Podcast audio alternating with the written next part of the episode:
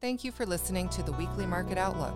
It is our pleasure to bring an industry leading market analyst to provide you with the most value possible in your farm business. Please reach out anytime by emailing cbaron at agviewsolutions.com. Welcome, everybody, to another episode of the AgView Pitch. We are heading into a new week. Happy Easter, everyone. Hope everybody had a great Easter with family and everything. And as we head into a new marketing week, the 18th of April through the 22nd, uh, we're lucky enough to have with us uh, Jarod Creed, JC Marketing, and also Brent Judish is going to help me uh, co-host this. So how's it going, Brent? Very good today.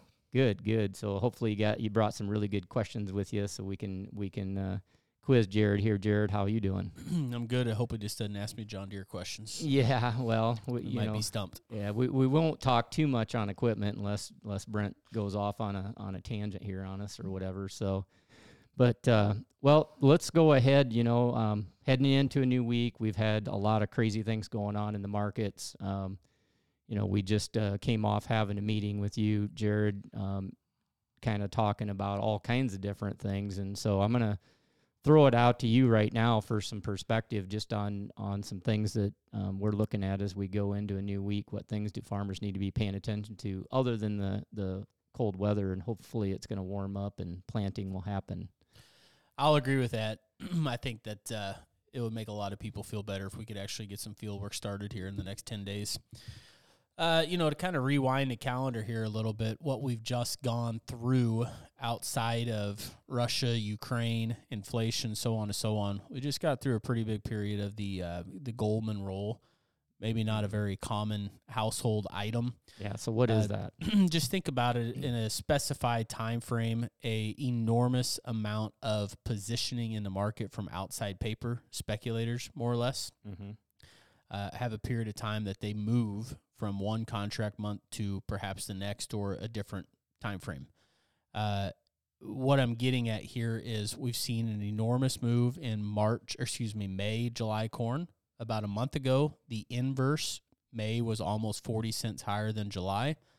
Uh, about six weeks ago, May was a dollar fifty higher than new crop December corn. okay. Uh, you know, at this point, we are talking about a five to six cent inverse May to July, and we're talking about a fifty to fifty-five cent inverse May to December. Now, May to December is a very, very rarely discussed type of spread, so I'm not going to spend any time on that. Uh, what I'm more or less getting at is. I do kind of wonder if after this roll has taken place, a long position in the front month has to get out of that contract. So that would be selling that position and buying a later contract position. Uh, and I think a, a large percentage of that money obviously went from May to July and May to December, which certainly aided new crop deferred contracts. Uh, we've watched December 22 corn go on up to 735, give or take, uh, after just, you know, a month ago being darn near a buck lower. Just continues on its march. Plenty of rhymes and reasons to think about that. Uh, but then also, even out in the 2023 corn, rallying all the way to 660 now. Uh, maybe my, um, I don't want to say concern, but just something to point out that perhaps some of the easy rally in those spaces uh, from being the beneficiary of the roll is over now. You're going to have to continue to provide more fundamental reasons or outside financial market reasons to continue to push that market. they call that feeding the bull Yeah, is that fe- right? feeding the bull is a pretty fair way to say it. And, and obviously, we are at elevated prices for plenty of different reasons. We're not arguing that. Uh, as I said before, the risk is change to any of those pieces. Uh, I'd say the other thing that's just kind of sneaking up on me here is, um, you know, interest rates are starting to catch a lot of attention. It's starting to catch a lot of uh, media attention as well. Uh, 30 year fixed mortgage rates uh, have jumped over 2% since the beginning of the year. Uh, I think it's been a secret, or it hasn't been a secret that we expected interest rates to climb eventually. I don't expect that to just be a, a light switch to you know turn off the light on a commodity party, but that seems like it can have a uh, a, a pretty detrimental long term effect on the U.S. consumer in the event we continue to trend in a direction that we're in. CPI numbers this last week were higher again. uh, U.S. consumers just you know taking the blunt from a lot of different directions. Fuel price at the uh, grocery store, uh, interest rates, the cost to borrow money is going up. In my opinion, again, that just can't last forever. But that might not be a deal that t- takes place until 2024, 2025, for all we know. Mm-hmm. Well, go. Do you have any questions, Brent? So one of the things, I I mean, you, you talk about interest rate as as one of the components, and you just mentioned inflation. I'm like a broken record when I'm sitting here with our clients running running the uh, overhead expenses and looking at what that is as a category expense. I keep seeing, I keep coming up with a number closer to 19 or 20 percent, not eight and a half. Talk about that a little bit. I mean, how how far can this go in your opinion? I mean, we're, I mean, this is nuts. I mean, th- this is this is extreme inflation, and energy is driving everything, right? Energy is connected to everything. I'm obviously no financial interest rate expert. I'm no energy expert. Not an expert Mhm. really in anything for that matter. but That's why we got there's here. a tremendous amount of truth to energy prices, specifically diesel, that is not helping anything in our economy right now. Uh, you can read articles about you know the U.S. economy is built on just-in-time supply, mm-hmm. and when you are seeing elevated expense to transport goods from point A to point B, the consumer ultimately pays They're going to pay. for that. Mm-hmm. Uh, what was the announcement from uh, you know the King Amazon this week? They're going to charge sellers a five percent hike. Mm-hmm. That's going to get passed to the consumer. I guarantee you. Mm-hmm. You know the the seller of that product through an Amazon Prime website is not going to just absorb that five percent price hike Mhm. or expense, I should say. So the the turn of interest rates and how much higher can inflation go? My personal opinion, let me stress personal opinion is that I think the Fed is scared of their own shadow.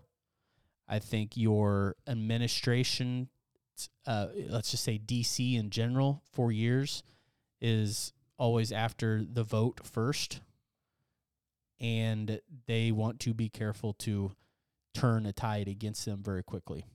Mm-hmm.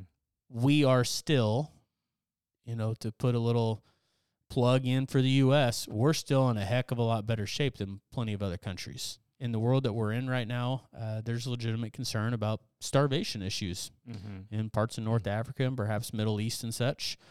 Uh, we don't have that right now. I don't think we'll let it happen in the Mhm. U.S. either. And you know, there's plenty of chatter of just the banks will eventually have to stop printing money. Do we raise rates high enough, fast enough to put a huge scare in the marketplace that impacts ultimately the commodity that the farmer raises? Or do we go about it very methodically that it just happens without us ever feeling the ramifications of it? I'm more on the former than the latter. Just at some point, things just feel like they're going to have to unravel for a period of time. Not calling for a 2008 type of a deal. You know, housing does have some concerns. You know, that obviously led the 2008 situation. But $100 plus crude, gasoline prices, grocery prices, interest rates going up, uh, and the U.S. consumer being uh, faced with what you were just talking about, you know, close to 20% inflation, that doesn't that doesn't have the ability to stay that way forever. Mm-hmm. I got two questions on the grain markets right now, Jarod. Uh, one's short term. Um, you know, we got right now the U- Russia Ukraine is obviously affecting plantings in Ukraine. There's some talk about China and maybe the lockdown might hurt their planting. Um, are we going to see a price here in the near future where we're going to start to ration demand? We really haven't seen it yet, but can we get to a point here short term where we could start pulling back demand pretty strong? It's too late to identify when we start rationing demand. I don't know. Let me reword that. You find out you're rationing demand after the fact. And it does not appear that we've done that yet. Uh, we've put the pinch on some folks. There's supply concern, right? There's there's a supply concern, and I think right now there's been enough desire to get physical ownership of the commodity in the uncertain and unknown times that we have that nobody has said no, I'm not going to buy it yet because it's too expensive. That can certainly happen domestically from domestic, uh, you know, grind and ethanol and such, uh, or even in the meat market. But we're not there yet, and I I want to be careful to the idea that we're going to go to a price point to actually ration demand, and that's what stalls out the higher markets that we're in right now. I think there is still a tremendous amount of money in the sidelines, but it's not in the everyday consumer's pocket. Okay. So, so, uh, so I guess I didn't really answer your question, so I apologize. In the short term, no, I don't think we're going to find any type of a demand ration because we are five months away from being on the doorstep of the largest corn producing country in the world, being the U.S., replenishing that supply. We are 60 days away from a U.S. wheat harvest. We're obviously same time frame away from harvesting a soybean crop relative to the corn crop. We're gonna put some more supply back on the pipeline, just like we always do. It's just a matter of getting between now and then if we're really gonna hurt demand enough to matter. Okay, and then let's go on the middle term. Um, I'm I'm I'm pretty optimistic guy. We're gonna get the crop planted, so we're sitting here May fifteenth. The corn belt's pretty well planted. What could happen between May fifteenth and July fourth when pollination starts? We start talking about weather again. We got about a six week period there. Can anything happen in that six week period we need to be worried about right now? I don't think, my personal opinion again, I don't think we can suck a lot of premium out of this market until we get closer to pollination. I think it's known that we're not going to be able to plant too much of anything. So that takes that risk off the table. And you're not going to take out whatever premium may be in the market today from a production standpoint until we get closer to pollination. So that comes with fireworks years ago, you were always nervous over a three day July 4th weekend to see what that weather forecast looked to be and what its impact on the markets was going to be. Now we're looking at that as early as June 10th, June 15th, it seems. The important date right now is somewhere right around May 10th. Historically speaking, if we are at least 50% planted on May 10th, it has led to above trend yields nationally. If we're not, it leads to below trend yields. The U.S. farmer has a tremendous amount of capacity and speed to plant a corn and soybean crop. I'm a little bit of an optimist too, and I will uh, be a naysayer to the idea that we can't get the work done. Mm-hmm. A, can- a handful of years ago, we planted 40 some percent of a crop in one week. So, at today's prices, at today's margin opportunities, I think the acres will get planted unless Mother Nature has the absolute final say. We've seen the U.S. farmer go with gusto all the way to the middle of June before. It's a long ways out still. We're what, uh, 20 some days out from May 10th still. A lot of stuff can get done in a one week mm. time frame. And perhaps right now, looking at forecast, maybe that is the last week of April, first week of May. Is there some weather like market already pre-built into this thing? you know, I mean, it's hard to know what's going on anymore. There's so much stuff happening, but it's almost like there's an anticipatory weather, you know, because we can't we can't tolerate it. This is a pure guess.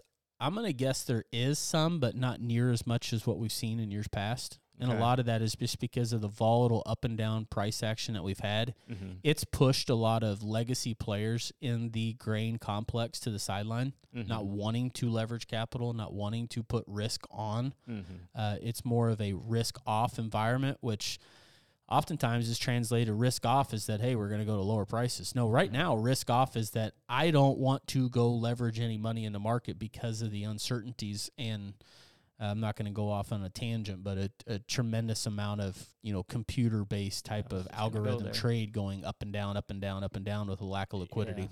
Yeah. yeah, and you brought that up offline earlier too when we were talking offline. Is the computers are doing a lot of this, right? I mean, they're driving Yeah, high the big percentage the, of it. the biggest player in the market is the farmer. The Mhm. commercial more or less being a, a, a reflection of the farmer as well. But over the last couple months, you've seen the commercial long and short just continue to step away. Mhm. They don't have the interest in being in a marketplace, and quite frankly, I don't blame them. Yeah. I mean, it's like you get the risky. jitters. It, it's it, it's just think about the psychology of this. How dumb is it that you're nervous to sell seven, eight dollar corn? How dumb is it you're nervous to sell fifteen dollar beans and Yeah. twelve dollar wheat? That's the human emotion struggle out of it all. Knowing that there's probably not a huge liquidity behind that Yeah. decision from your legacy player, once again, of supply and demand fundamentals. Right Mhm. now, you have a tremendous amount of speed and, uh, you know, a one, maybe this is a good way to show an example. Uh, this has been probably a month ago. The wheat market, when it was locked limit higher, had five times the amount bid on the market than what the U.S. raises for wheat. Five times. Hmm. And it might have even been more than five times. It might have been 50 times. I can't remember. It was a huge number. That type of stuff right there is is it's not it's not uh, thousands of people lining up to bid something at limit up. mm-hmm. That's a computer. Mm-hmm. That's an algo. I'm not complaining about them. They'll give us opportunities, but it's just awfully dicey. Yeah.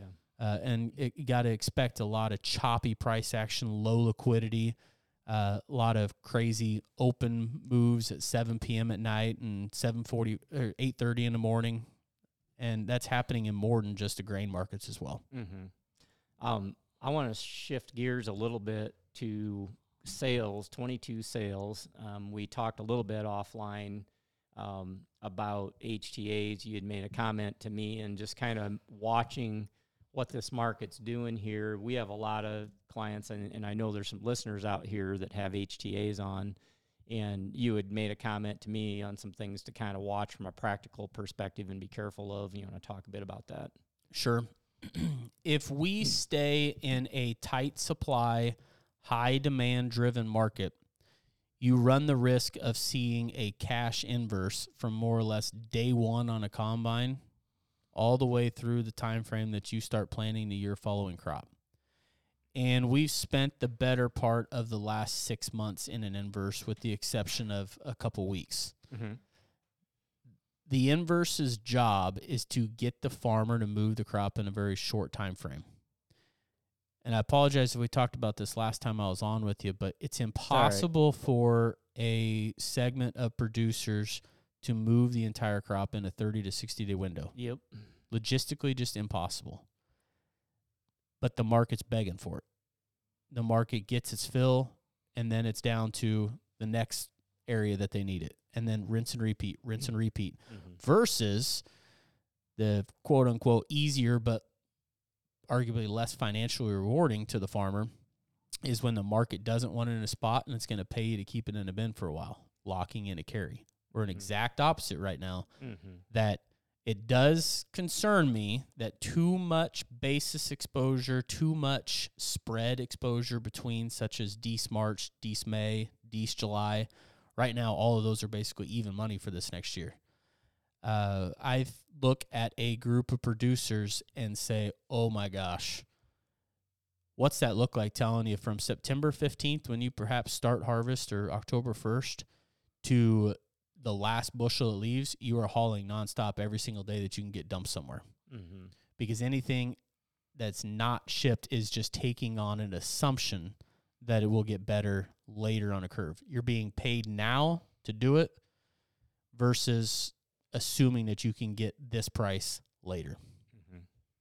Gotcha. Does that make sense? Am I Yeah. answering your question there? I just I just think a producer does need to be careful on harvest delivery needs versus post harvest delivery needs.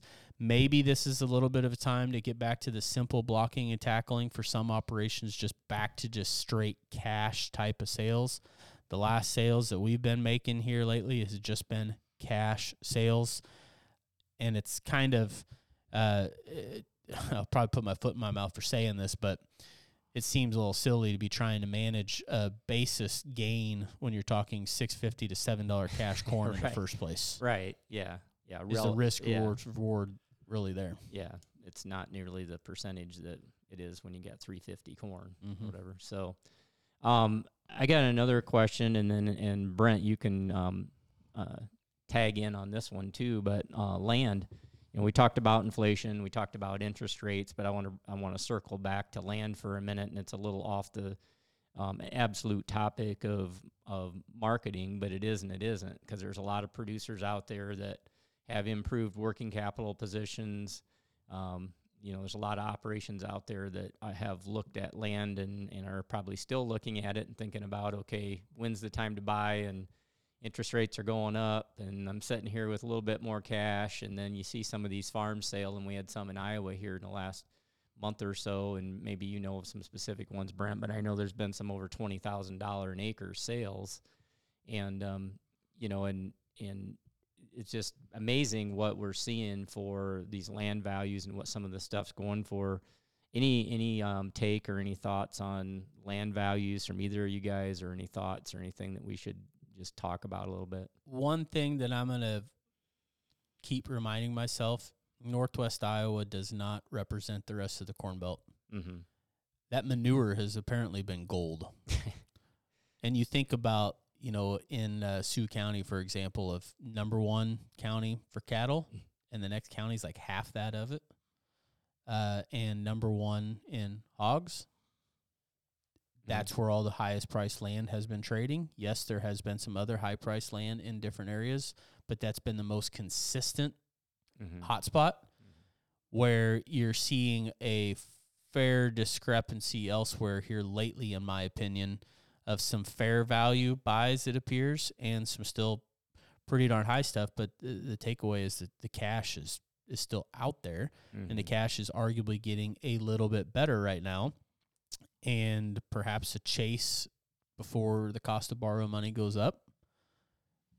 I, I mm-hmm. mean, I don't know if there's a perfect answer to all that, but maybe it's been a little easier to buy higher price farm ground in the last 18 months uh, because of outside of agriculture influences. Mm-hmm.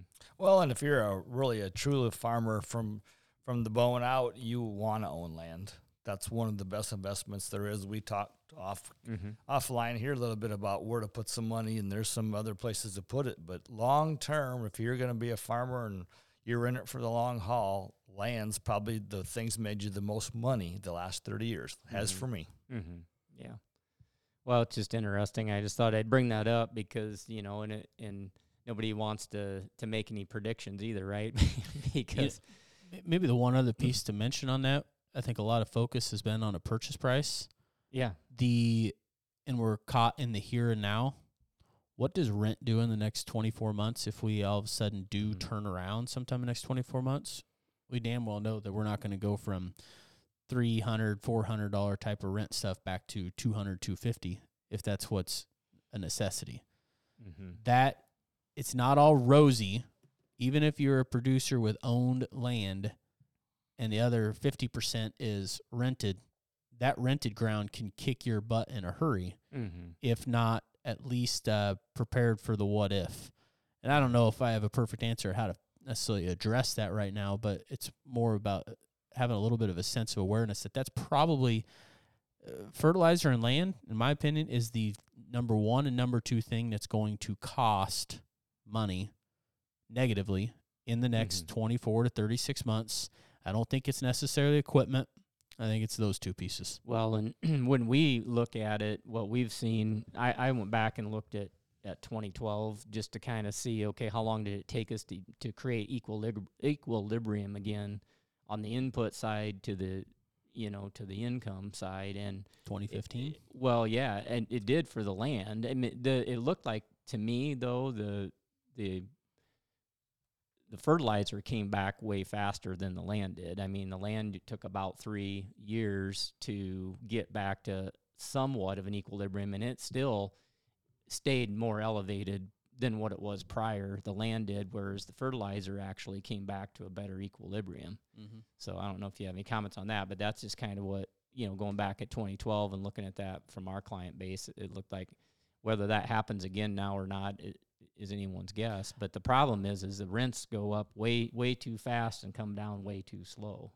The old saying of high prices cure high prices. To take that a step further, the high prices that we have today aren't going to be just gone mm-hmm. instantaneous overnight, in my opinion. We're not going to go from fifteen dollar beans to eight dollar beans. We're not going to go from seven and a half, eight dollar corn to four dollar corn Mm-hmm. in a month or two time span. I don't think. If it does, we all have bigger issues. So But my, my point there is that the drop off in fertilizer that we saw that still took a couple years back then and still move faster is because we're not going to dig ourselves out of a supply hole in one year. It Mhm. is going to be a couple year type of a deal. And it's just making sure that on that potential slide as we restock the world with food, that the demand for that is going to soften. People are going to be more comfortable.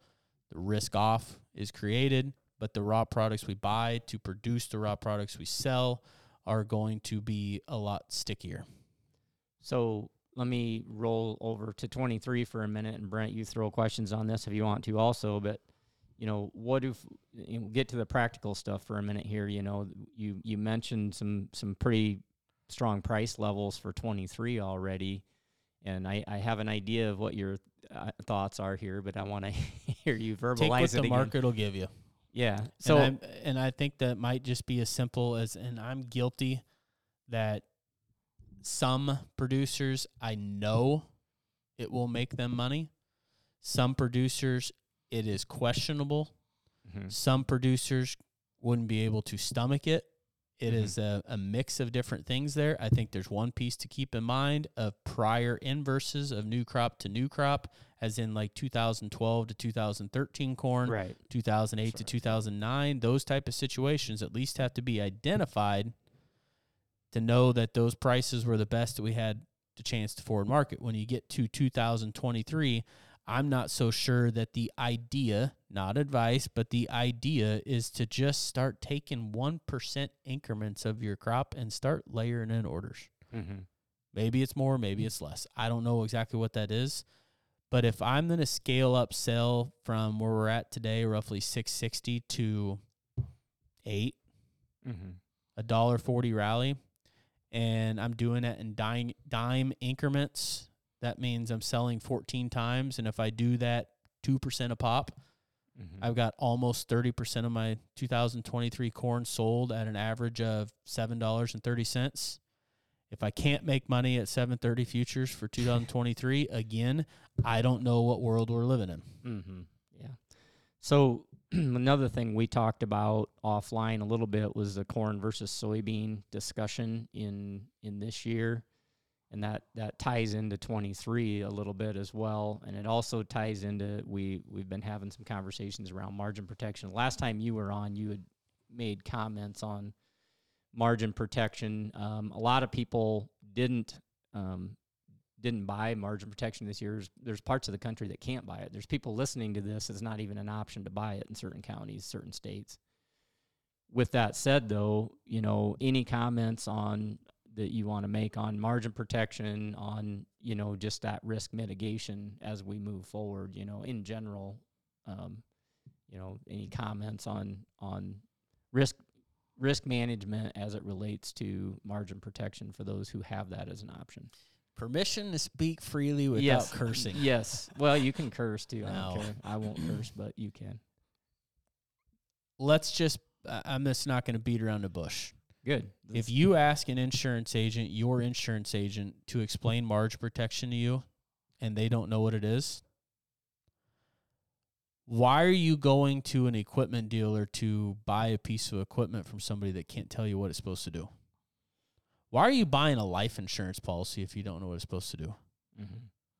Why are you buying a product from somebody that doesn't know what the number two most subsidized program in all the U.S. is back to the producer? I, I don't know. A little, maybe, a, maybe too vague. If your insurance agent doesn't know what the hell margin protection is, go find a new agent. Find somebody that can, at bare minimum, explain it to you because it is probably, even if you're not going to use it for corn, soybeans for 2023, you have to educate yourself on what your opportunity is. You educate yourself on all these different types of seeds. Mm-hmm. You educate yourself on different strip till, you know, minimum tillage, no till, whatever it may be. You educate yourself on all that. Why why in the world am I just going to say, nope, my agent A didn't tell me about it. B says, no, you don't want it without explaining it to me. Or worst case says, I don't know what it is. That's just, and that's we're running be a business. Why? there's a lot of that is the problem, right? There's So, yeah. so many people that don't know. Uh, off my soapbox. My uh, maybe the the takeaway, Chris, is just it's time to start researching that for 2023. Yeah. Anybody that's using it this year, uh, we've got another couple weeks left in the insurance averaging period for the inputs. Uh, it looks like most counties call it 105 to 107 percent type of yield requirement. Uh, that's pretty hefty. A lot of counties would still be talking about a record yield at that point. Um, but for 2023, you know, we were walking through some math here locally in Buchanan County, Iowa, that a just as an example, if we had a 660 margin protection price for the 2023 corn crop and corn just happened to be as an example down to 450 in the fall of 2023, the county would have to yield 280 some bushel an acre, which is probably 60 bushel higher than Yeah. it's going to raise in this next decade. Mm-hmm. right. So some a tremendous potential tool, and quite frankly, the cheapest tool. It's expensive, don't get me wrong, but the cheapest tool in a toolbox to protect price, yield, and inputs that can be viewed as a marketing tool in replacement of plenty of other things that are in the toolbox. Mm-hmm. It might not be a good fit for you, but get educated on it. Mm-hmm. Yeah, and that's probably something not not for this time, but we probably need to corner you sometime and maybe do a little education just on a, on a podcast on that because I know, I mean, Brent, you you you've got margin protection in this year. We've got it. Um, thanks to you, Jarod. You've educated a lot of us on it, and it's probably something we need to do in, in another podcast. But I like what you said, and that's the probably the best advice we can give people is get a hold of your insurance agent, have the conversation, and if they don't know what it is, find somebody that does, and find Mhm. somebody that can explain it to you. Yep. So, Well, I um, think I think the term itself is what scares farmers. You know, we it's it's crop Well, and it's the- insurance. and it's the cost too, Yeah. right? It's like yeah, I'm not going to spend that much per acre, but what is it per bushel? And, and it's and it's not just it's not just covering price. It's not just covering yield. It's covering margin, right? Mm-hmm. You know, it's it's it's it's a whole different tool that's that I think a lot of a lot of people don't know enough about. The like Brent said, the term insurance scares people. there is a thing as insurance poor, poor. I get it, but I don't view this as insurance. I view it as a marketing It's a- tool. and again, I'm going to stress it's not for everybody, right. but you have to. It's such a viable option in today's marketplace mm-hmm. that I would have killed to have this from the 2008 to 2013 stretch Yeah. Right. it Yeah. would have been And- uh, the government might have actually disbanded a program if they had it at that point because it would have been an enormous It would have been success for the farmer Yeah. to protect them. I'm not talking about hey, we want to sign up for this insurance program that's going to guarantee me a payment. You don't want an insurance payment. Right. You don't want to collect health insurance if you lose an arm. Right. But this is a tool to make sure that no matter what comes our way over the next 12, 24 months, you're going to take a step forward no matter what. Mm-hmm. That's what's most important. Yeah. If somebody wants to get a hold of you to ask some questions, do you mind throwing a, a good way to get out a hold of just you? old fashioned. Just give me a call or a text, area code 402 680 1744. And I did forget you asked me something else right there ahead of margin protection that I forgot Well, just we were just But talking. to touch base on it. I don't know. I think we're. we're- I don't remember now. we uh, we were just kind of talking about pricing for 23 and just Mhm. protecting the risk going into 23. I guess was the main thing. So, but that's all right. We'll, we'll you're Oh. going to be on again. Oh, you think of it? Acres. Oh yeah, yeah, yeah, yeah. Okay, Just, the, the, yeah, sorry. that's all right. Another soapbox. How about that? Yep. Do a quick one. Please do math on your decisions.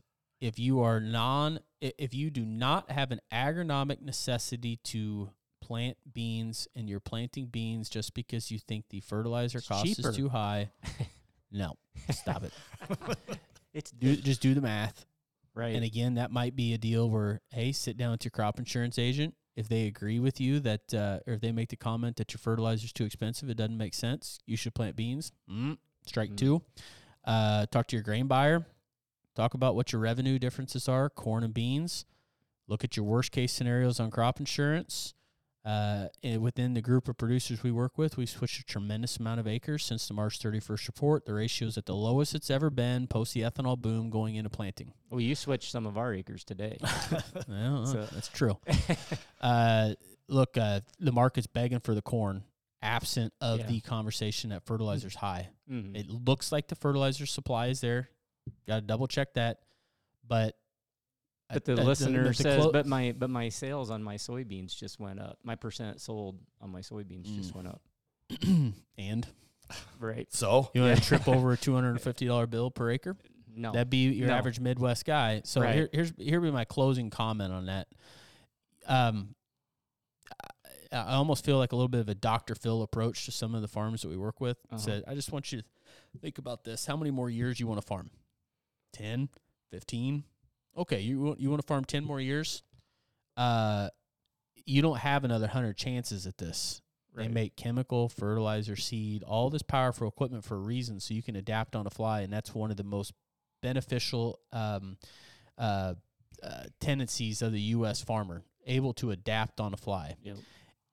And right now, it's screaming an opportunity for a corn. Midwest farmer. I don't care North Dakota, South Dakota, Nebraska, Kansas, Missouri, Iowa, Minnesota, Illinois, Indiana, Ohio, Michigan.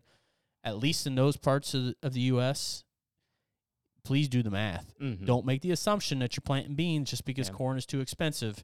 You don't have another 100 chances at this. If you're going to farm for another 10 or 15 years, it might just be one of the bigger, better, successful decisions you've ever made.